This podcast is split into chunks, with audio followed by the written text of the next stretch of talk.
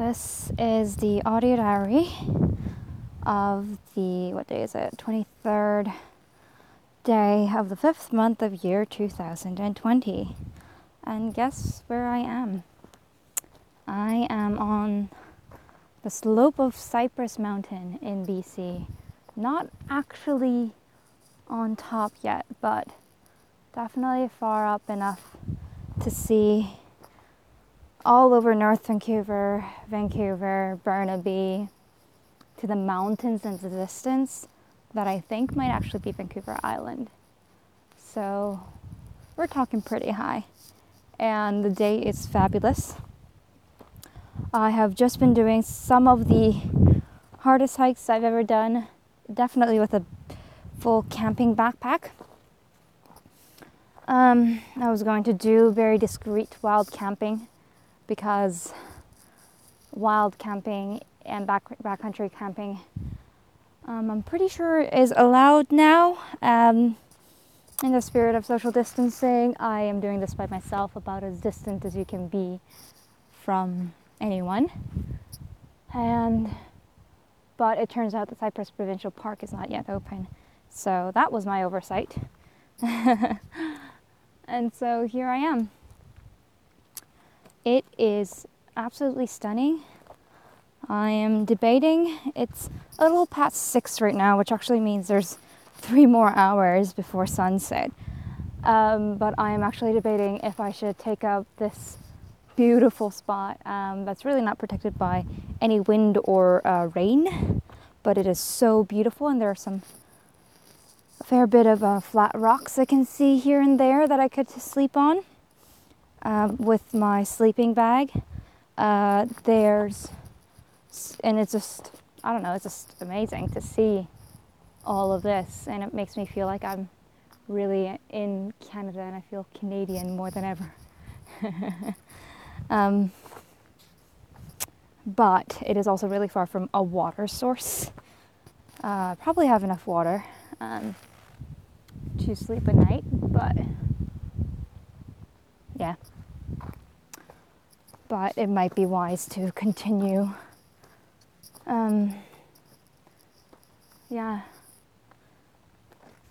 As I've been hiking, I've been thinking loads of different things, including, well, how difficult this damn hike is.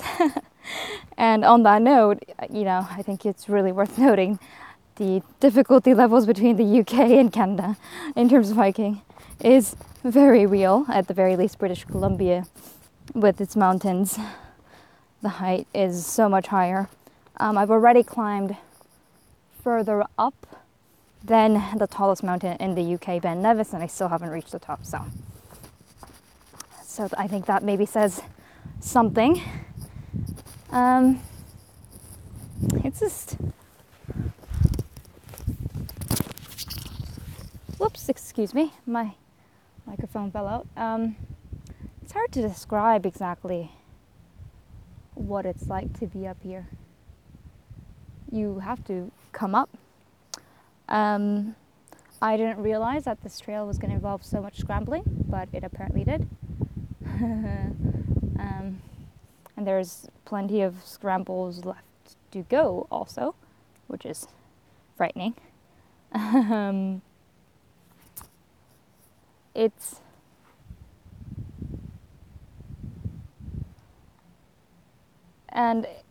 It's been weird, because I think it has been humbling, because I had the clearly false assumption that I could hike any of these kinds of trails by myself without any worries, and it turns out there's a fair bit of training involved with all of these trails, and I really should be training.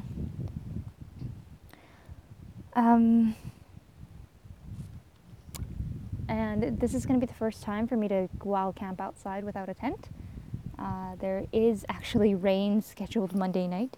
I am really, really terribly wishing that that rain either doesn't happen or is a very light one. I do have a bivvy to sleep in for Sunday night to Monday morning, but it's really challenging just sleeping through a night of rain and then waking up, and then there's rain, and so everything that you own is all wet, and you can't you know, get dressed or do anything because everything's raining. So we'll see how that goes. And what's been really interesting is this entire scramble up, given how challenging it is, it was really a reminder of what I can do and what I also can't do. Reminder that a lot of things are actually very, very difficult, and I keep forgetting that. It killed my arrogance a bit to see how many breaks I needed to take, how slow I was. I still have not made anywhere near the progress I thought I was going to make in far less time because I just thought of it as the number of kilometers, not actually the complexity, or sorry, the difficulty of each kilometer.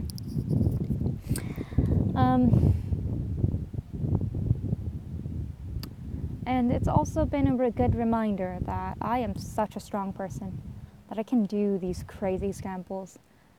There were plenty of moments where I was genuinely afraid for myself, and lots of terrible kind of scenarios were playing through my head, I think, with a backpack. And, you know, my gear's pretty good, but it's not, you know, alpine climbing world-class gear of professionals. And in this kind of situation, you know, I had these worst-case scenarios of my gear failing on me at the worst minute, mid-scramble, right? When a single wrong step could really, you know, be disastrous in those kinds of situations, just imagining. Imagining bad things. So it was, and yet here I am, happy, safe, all in one piece. I don't think I'm even that bruised. So I think that says a lot about how strong I am, how resilient, and it's just really about putting one foot in front of the other for a really long time. That gets you to a destination. Man, I'm proud of myself. I'm both proud of myself and also incredibly humbled. Yeah, it's been quite a while since I had such a difficult hike. Well, it's not really a hike as much as it is a scramble.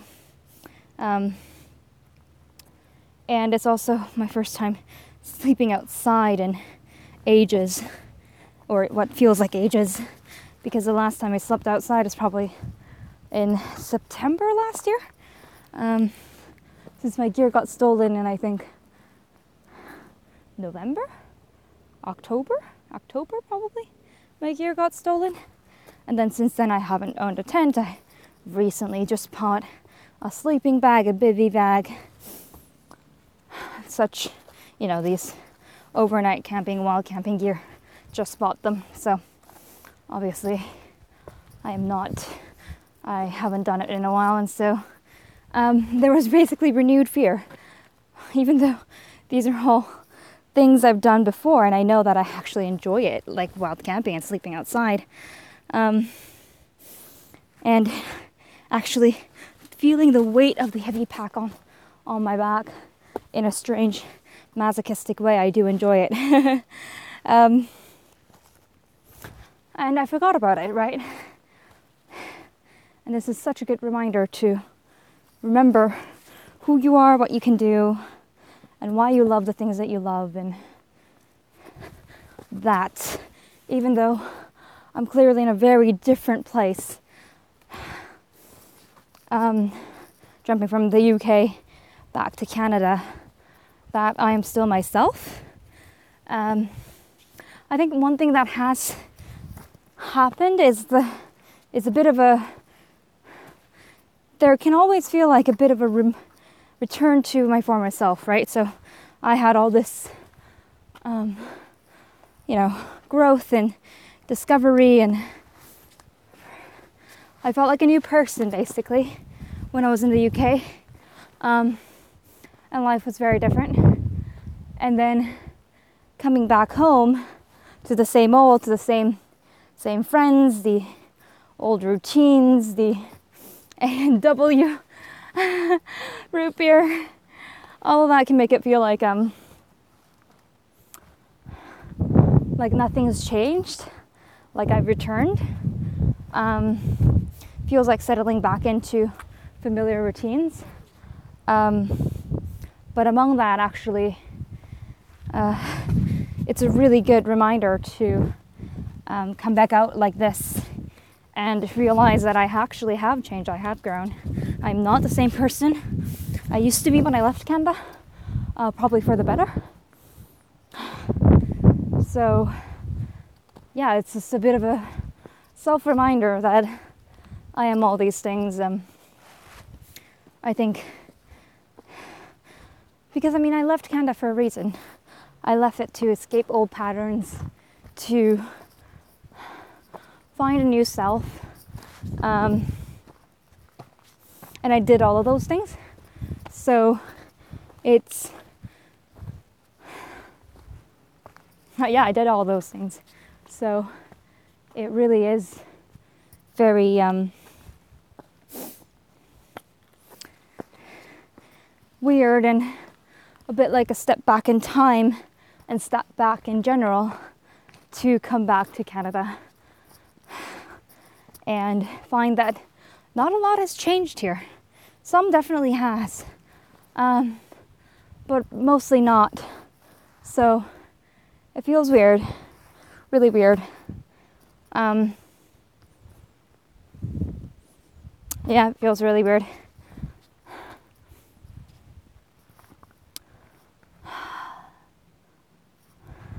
I think, yeah. I think I have grown, and I need to remind myself of that. And the easiest way to remind myself of who I was when I first left Canada, and who I was when I was in the UK, and who I am now that I've returned, where I am both all of the things that I used to be, from, you know, my younger self, and also all this additional new growth, new responsibility, new capabilities, new experiences, new perspectives. I am all those things at the same time, and I think I'm finding a middle ground, either a middle ground or maybe more so a synergy between the different things. Man, there are so many really beautiful camping spots among these rocks, but I'm really far away from, well, not really far away, I'm maybe 200-300 meters of scrambling away from water. So I don't know if I want to camp here.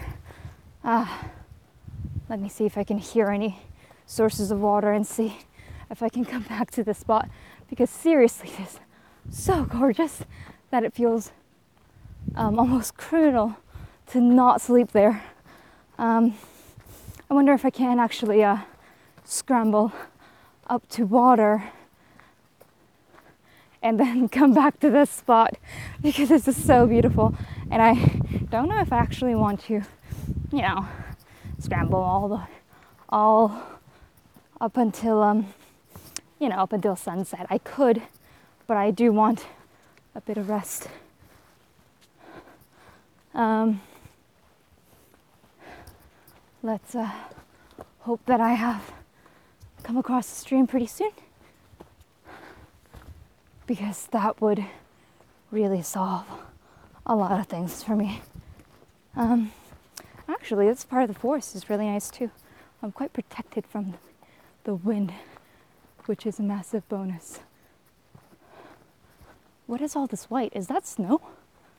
Seriously, is that snow? If it is, then my water problem is solved.